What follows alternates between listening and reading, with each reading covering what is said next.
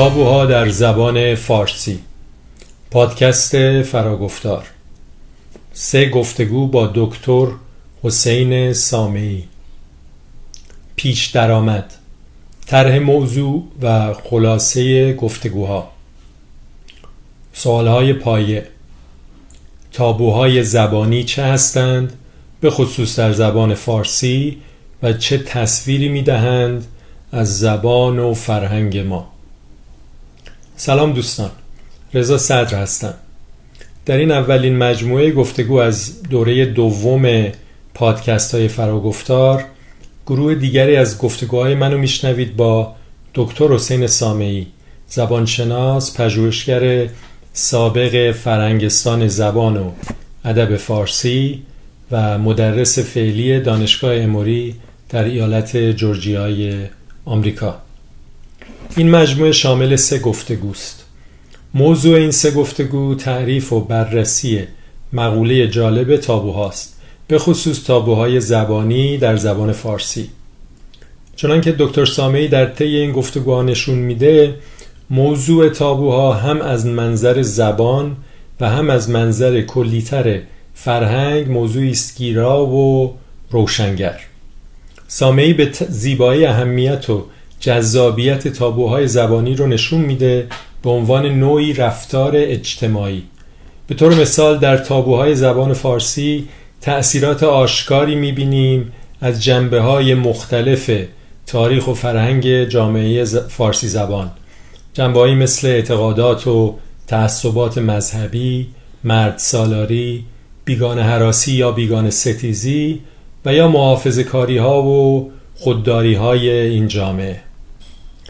در گفتگوی اول دکتر سامی در مورد تاریخچه کلمه تابو صحبت می‌کنه و ریشه و انواع مختلف تابوهای فرنگی رو بررسی می‌کنه که یکی از اونها تابوهای زبانی است. در گفتگوی دوم اون به طور خاص به تابوهای زبانی می‌پردازه و ملاکهای مختلف تشخیص این تابوها به خصوص در زبان فارسی. سوال اینه که چه علامتهایی در زبان فارسی خبر می‌دهند از حضور یک تابو.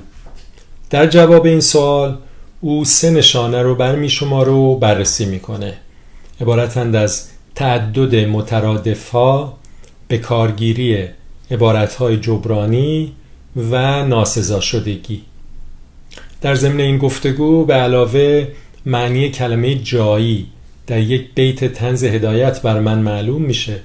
و من داستانی نقل می‌کنم که می‌تونیم اسمش رو بگذاریم. گلاب بروتون ماساچوست.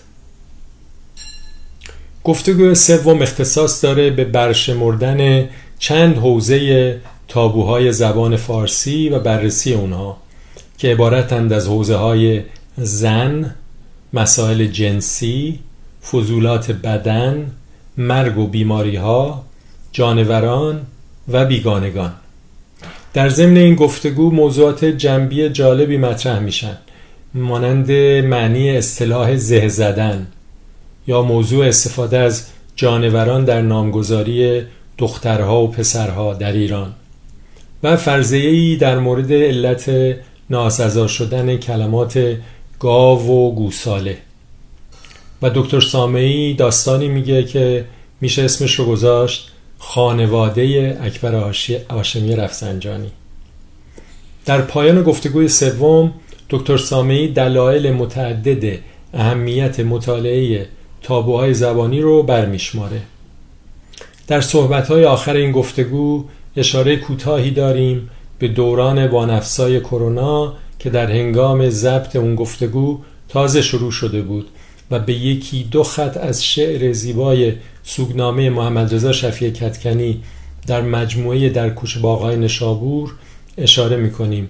اونجا که میگه گرچه زین زهر سمومی که گذشت از سر باغ سرخ گلهای بهاری همه بیهوشانند باز در مقدم خونین تو ای روح بهار بیشه در بیشه درختان همه آغوشانند. در پایان این پیش درآمد ذکر سه نکته رو لازم می‌دونم. نکته اول این که در این گفتگوها گاه کلماتی رو بر زبون میاریم که خارج از حدود ادب یا احترامه. مثلا احترام به گروه های مختلف مذهبی یا قومی. بدیهیه که این موارد لاجرمه در یک بحث علمی در مورد تابوها و شنوندگان نباید اون رو بگذارن به حساب بیادبی ما یا بیتوجهی به احترامات اجتماعی به خصوص در مورد دکتر سامعی که انسانی است بسیار پاکیزه گفتار و آزادی اندیش. نکته دوم تصحیح استدلالیه که من می‌کنم در قسمت سوال و جواب پایان گفتگوی دوم. مبنی بر اینکه در آمریکا برخلاف ایران کلمه خر ناسزا نیست. از اونجایی که حتی نماد حزب دموکرات آمریکاست. ولی بعد از ضبط این گفتگو آموختم که اتفاقا معادلات انگلیسی کلمات خر مثل یعنی ass یا donkey و به خصوص نرخر یعنی jackass در آمریکا کم و بیش همون توهین هایی رو القا می‌کنن که در که معادل های فارسی اونها در میون ایرانی ها و اتفاقا استفاده از اون از نماد خر به عنوان نماد حزب دموکرات آمریکا ریشه در اون داره که در دهه 1820 در آمریکا مخالفان اندرو جاکسون برای توهین به او لقب نرخر داده بودند و او که در واقع بنیانگذار حزب دموکرات آمریکا حساب میشه برای دهنکجی به اون مخالفان همین لقب و نماد خر رو با افتخار در تبلیغات و اعلامی های خودش استفاده کرد و به این ترتیب توهین اونها رو خونسا کرد. و نکته سوم این که از این به بعد می‌تونید در وبگاه فراگفتار یعنی همون وبسایت فراگفتار همه اطلاعات مربوط به این پادکست ها و پادکست های قبلی رو پیدا کنید. از جمله همه فایل های نوشتاری و گفتاری و بسیاری اطلاعات دیگه که شاید در خود پادکست ها نباشن. به علاوه از طریق همون وبگاه می‌تونید نظرها و پیشنهادهای خودتون رو برای ما بفرستید. شنیدن بازخوردهای شما یعنی فیدبک های شما چه از سر تشویق و چه از سر نقد سازنده باعث دلگرمی با خواهد شد.